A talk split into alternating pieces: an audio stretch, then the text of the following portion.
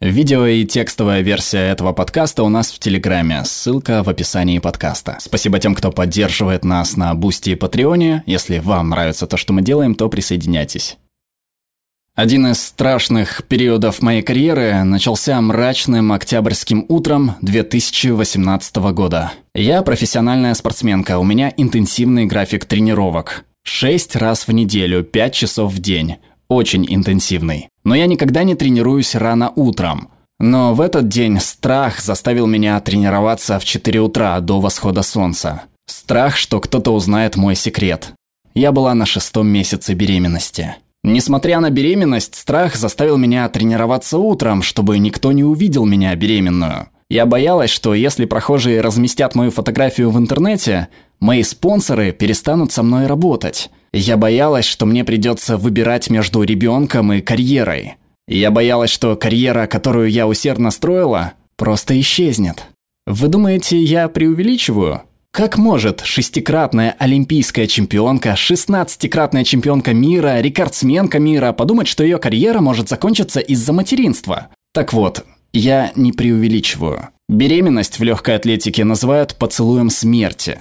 И спортсменки, как и многие женщины, боятся за свою карьеру. С 19 лет я видела, как мои коллеги, женщины, которых я уважаю, скрывают свою беременность. Я видела, как женщинам приходилось решать, восстановить свое здоровье или вернуться в спорт. Решать, оставаться ли в больнице с больным ребенком или бежать марафон, чтобы им не сократили зарплату. Я знаю, что некоторые из вас думают, что мы все выберем беременность. Если спонсоры не хотят платить спортсменке, которая не побеждает на марафоне, это ведь часть сделки? Я считаю, что сделка нечестная. Что компании хотят и то, и другое. И я думаю, что это надо изменить. Спортивные компании говорят женщинам, что они могут иметь все, что пожелают, что они могут достичь всего. Мы все видели эти вдохновляющие лозунги. Я помню, как встретилась с руководством Nike в 2010 году. Они рассказали, что спонсируют проект «Эффект девушки». Они продвигали девочек-подростков как ключ к улучшению общества. Говорили, что верят в женщин и девушек. И если бы я присоединилась к Nike, я помогла бы женщинам. И я в это поверила. Но знаете что? Девушки откуда-то берутся. Женщин, рожающих и воспитывающих детей нужно поддерживать, а не наказывать. Беременность должна быть частью нормальной, успешной спортивной карьеры, и женщины любой профессии не должны чувствовать нужды прятать свою беременность в 4 утра, чтобы их не сфотографировали, когда они занимаются своим любимым делом. Помните, как я говорила, что была напугана в то утро? Я думала о последствиях создания семьи. У меня уже были трудные переговоры с Nike, и мне предложили зарплату на 70% меньше, чем я зарабатывала раньше – и это было еще до того, как они узнали о моем ребенке. О дискриминации по возрасту, встроенной в капитализм, я вообще молчу. И когда я рассказала о своей беременности, я попросила включить в мой контракт, что они не будут уменьшать мою зарплату в течение 12 месяцев после родов. Они согласились. Но в любой сделке есть но, верно? Они согласились только со мной. Они не были готовы предложить это всем спортсменкам. Они не были готовы создать прецедент. Через пару дней мне позвонил мой агент. Nike хотел, чтобы я снялась в рекламе чемпионата мира по футболу среди женщин. Я была в шоке. Nike хотел использовать меня как пример, что женщины могут достичь всего, хотя мой контракт говорил о другом. Я знала, что должна сделать. Я знала, что должна уйти. Я боялась, но все равно ушла. Я написала статью в Нью-Йорк Таймс, в которой я раскритиковала отношение Nike к материнству, и я была не единственной. Мои коллеги и я изменили это отношение. Теперь Nike предлагает 18-месячную защиту матерям. И другие спонсоры, и другие спонсоры, такие как Альтра, Нун, Брукс и Бартон, объявили, что защищают спортсменок, которые хотят создать семью. Поздно для меня, но вовремя для начинающих спортсменок. Я не ушла из Nike, и я здесь, чтобы рассказать свою историю. Но более того, я здесь, чтобы сказать, что вы тоже можете это сделать. Как только вы поверите в себя, в свою значимость и в свои ценности, вам станет легче.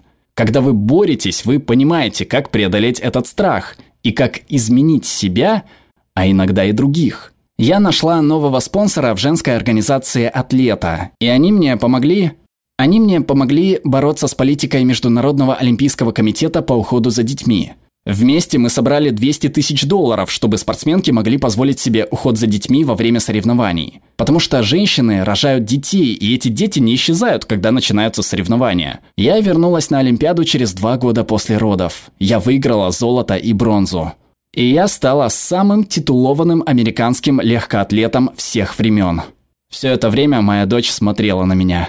Я бежала ради гораздо большего, чем медали или рекордное время – я бежала как представитель женщин и матерей, и всех, кому сказали, что их карьера окончена. Я помню, как пересекла ту черту в Токио и испытала такое чувство удовлетворения. Я посмотрела себе под ноги, и впервые за свою карьеру я не была ни в Adidas, ни в Nike.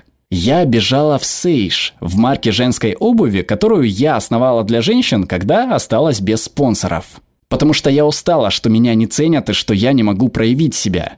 Я поняла, что мой голос имеет силу, и когда я верю в себя, я могу все изменить. Во время пандемии мы все увидели, как тонкая грань между нашей работой и личной жизнью навсегда стирается. Мы видели, как женщины сдавались, опускали голову, бросали учебу, потому что, чтобы иметь все, нужно все успевать, а успевать все невозможно. Мы должны перестать заставлять женщин выбирать между детьми и работой. И мы должны перестать притворяться, что женщины не делают этот выбор, потому что результаты влияют на всех нас. Не только на женщин, но и на мужчин и на наших детей. Мы должны создать среду, в которой мы можем жить, работать, любить и помогать нашим семьям. Не пора ли нам отказаться от лицемерия и создать новое общество?